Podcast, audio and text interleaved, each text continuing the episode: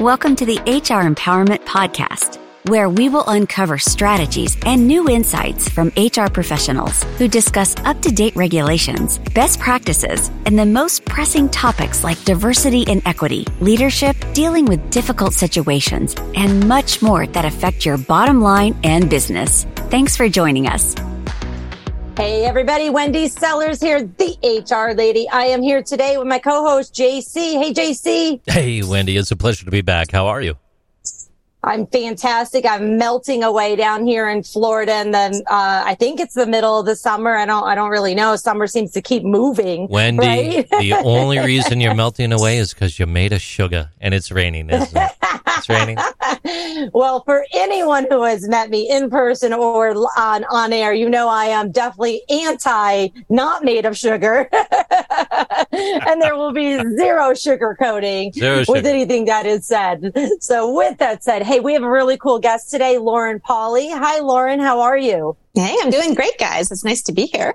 Um, we're so excited to have you and, and the topic that you bring today. We're going to be talking about unlocking the power within and nurturing mental health or mental wealth in the workplace. And so, boy, do we need it more than ever after the past few years. I'm sure you're extremely busy, Lauren.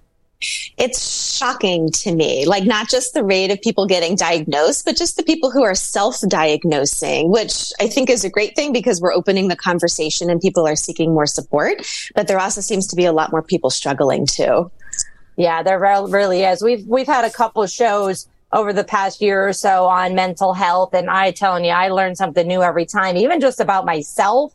Never mm-hmm. mind about other people. And so I love having experts like you on the show. Tell our listeners a little bit about yourself and what you do and how you can help their their company or them as individuals. Yeah, so I am an author. My book is called The Other Side of Bipolar, revealing uh, your strengths to move beyond the diagnosis. So it chronicles my journey as being diagnosed as bipolar when I was 14 uh, after a suicide attempt and working through the rocky road that is traditional healthcare. Uh, it is way better now, I will say, flash forward 20 years later with all of the holistic and self-help tools as well to really round out mind, body, spirit and holistic looking at uh, mental wealth. I like to call it, not just maintaining the status quo, but excelling more. Uh, I run a hospital department. I'm in management. I've been a medical speech therapist for 18 plus years now. So I've really, uh, I've come the gamut. I've not just walked my own path with having a bad, bad, bad mental health experience, but also what I've had to employ to rise in a corporation and organization when I was told that I would never probably be able to do that uh, is something that I usually utilize a lot with my clients, that personal touch. So I work a lot with people about how we foster mental health, healthy communication, and most importantly, self awareness in the workplace. Yeah, that is so important. Self awareness. Like I said, I even just said in the first couple minutes of our conversation, you know, I've learned so much about me. And I always tell this when I'm teaching, you know, on management topics, like you can't, you know, you can't change somebody's personality or you can't change, you know, what they want to be when they grow up. What you can do is grab a mirror and look at it and say, Hey, am I causing any pain to this person? Am, am I part of the problem here? And so we always have to start and look within, right? And say, I've got to take care of me and or fix me. Um, but I need the people to help me and the right people so that I am actually, you know, making changes that are going to make a difference in the long run. And it sounds like you've had quite a struggle in your life too. So, um, you know, congratulations for overcoming that and for deciding to use that to help other people. Uh, let's talk a little bit about some statistics. I think JC has some statistics. I can't talk statistics. Absolutely, Wendy. I got your back here. So, mental health problems, they are getting worse all over the world. There has been a 13% rise in mental health problems and drug abuse, which is mostly due to changes in the population. And due to the COVID 19 pandemic, there were more cases of anxiousness and depression in many parts of the world. From a start of about 193 million people around the world with depressive symptoms, 246 million now have them. That's a growth of about 28%. From about 298 million people with anxiety problems to about 374 million, which is a rise of 25% as well. Some harsh Wow. numbers to the reality for you. Yeah. It really is. I mean, Lauren, what are your thoughts on all of this? And, you know, specifically in relation to everything that's been going on the past couple years with the pandemic and other things that are going on in the world? Well, I think on the uh, silver lining, let's look at that way first, is that there are more people who are not feeling alone because of it. And I think it's because the rise in public awareness about this, uh, that people are at least able to seek support or maybe just kind of in their own inner world. I may need a little extra and be able to go up on social media, read some blogs and get some support that way.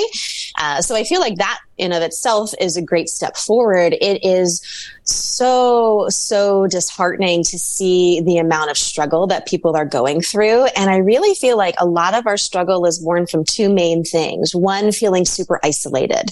And for me, I had that a lot growing up because it was a big secret that I had this thing. So the more you keep something a secret, guess what? It grows and it grows and it grows and it grows. Mm. And it's something you constantly have to shove down or you make a big reveal and tell somebody about it. So I think the isolation for any emotional thing that we're going through just exacerbates it. So the pandemic definitely didn't help with that. It made it a lot worse. There's not a lot of um, kind of like the feeling of community or where people just kind of casually may know you and may kind of check in. You know, it was only kind right. of the people that you were super close with that you stayed connected to.